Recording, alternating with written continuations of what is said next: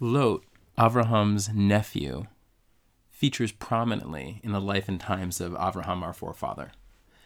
Yet he is not a particularly inspiring character. If Lot was deleted from the narrative, what would be lacking in our picture? There must be something important that Lot teaches us.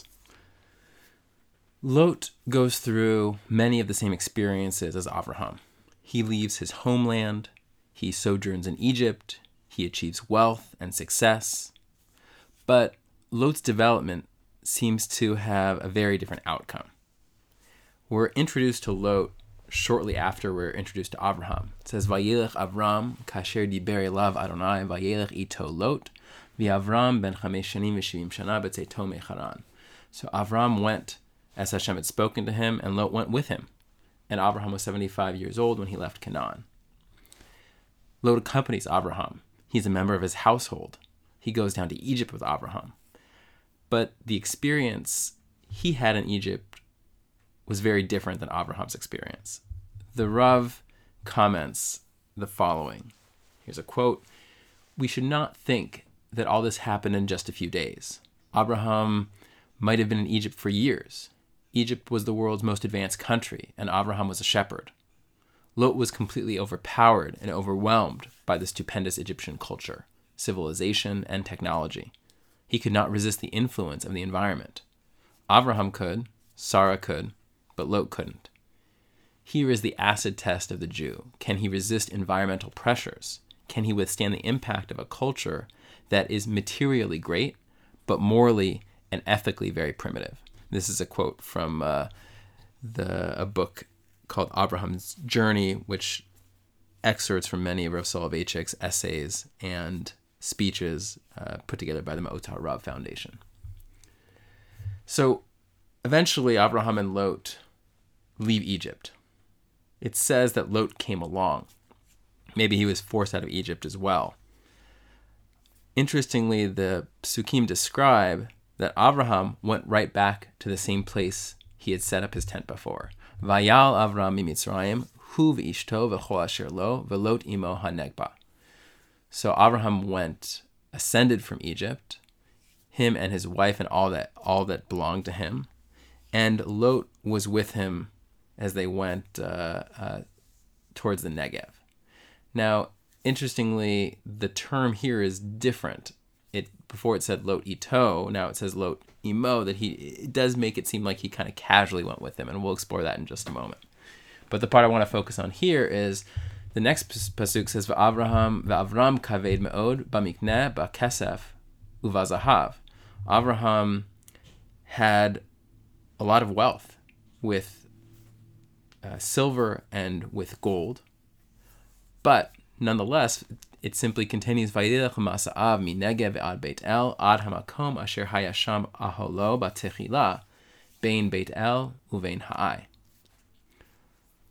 Abraham went on his journeys from the Negev until Beit El, to the site where his tent had been at the beginning, between Beit El and and uh, and Ha'ai, the exact same place. And it says Al Makom HaMizbeach Asher Asa Sham Barishona Vayikra Sham Avram B'Shem Adonai. He went to the exact same site of the Mizbeach, the altar which he had made there at first, and Avram called there in the name of Hashem. Avram was unchanged by his experience in Egypt, by the material wealth and success he achieved. Similarly, after Mordechai was paraded through the streets by Haman, it says he returned to the gate of the king. This is from Esther, um, Perek Vav, Pasuk Yud Bet. And Rashi comments there he returned. What does it mean? He returned to the gate of the king. He returned to his sackcloth and his fasting. A royal parade in his honor changed nothing about Mordecai's attitude or activities. Like Abraham, he returned to exactly the same spot. But Lot changed. Not only did he change, but his relationship with Abraham changed. The Torah simply tells us, and Lot was with him, he went with Abraham, using different language than previously describing their relationship. Lot developed a degree of independence from Abraham as the Malbim describes. He was now wealthy as well. And uh, the Torah describes this V'gam lelot haolech et Avram hayat akar v'ohalim. And Lot too, who went with Avram, again uses that uh, different language. It doesn't say holech ito, it just says he went. He went with Avram, and he had sheep and cattle and tents. Velo nasa otam haaretz lashevet yachdav, ki haya rechusham rab, velo yachlu lashevet yachdav. And the land could not sustain them to dwell together because their possessions were many, and they could not dwell together.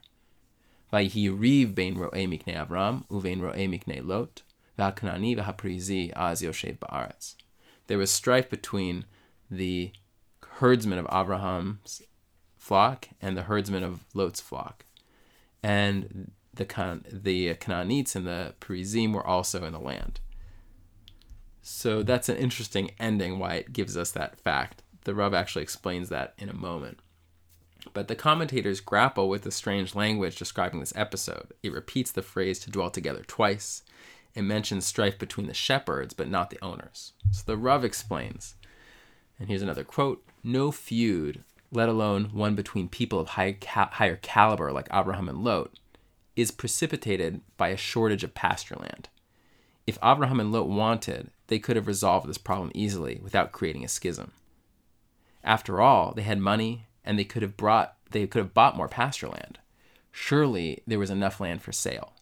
But the trouble was that Abraham and Lot could not dwell together spiritually. Abraham and Lot did not have their old mutual respect and appreciation. There was no harmony between them.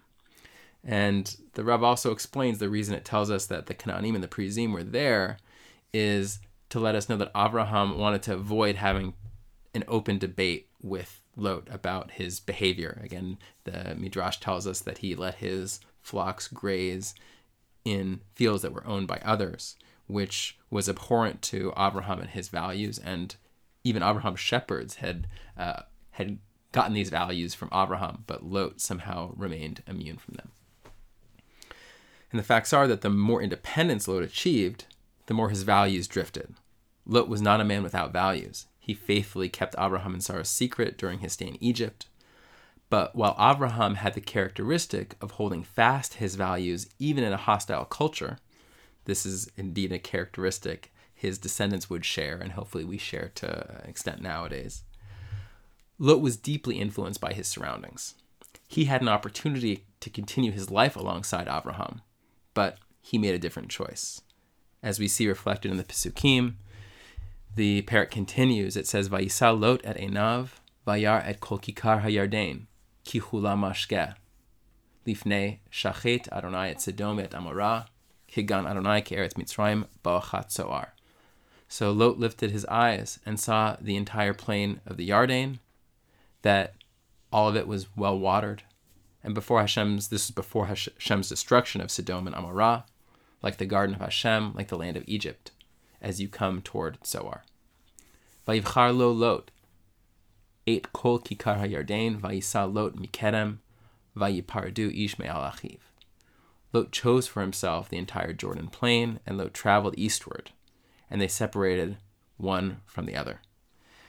Uh, interestingly, the Rav does have a beautiful shiur from 1973 where he describes this idea of eastward versus westward motion. And here it may indicate um, Lot went backward. They were on a progression westward, but Lot went, uh, went eastward. It continues Avram Yashav be'eretz Canaan, velot Yashav be'arei hakikar, vaye'ehal ad Sodom. And the next pasuk, Va'anshe Sodom ra'im v'chataim ladonai ma'od. So Abraham dwelled in the land of Canaan, while Lot dwelled in the cities of the plain, and pitched his tents all the way approaching Sodom. Now the people of Sodom were exceedingly wicked and sinful against Hashem. And we'll continue with uh, this discussion of, of Lot and his relationship with Sodom uh, in the future.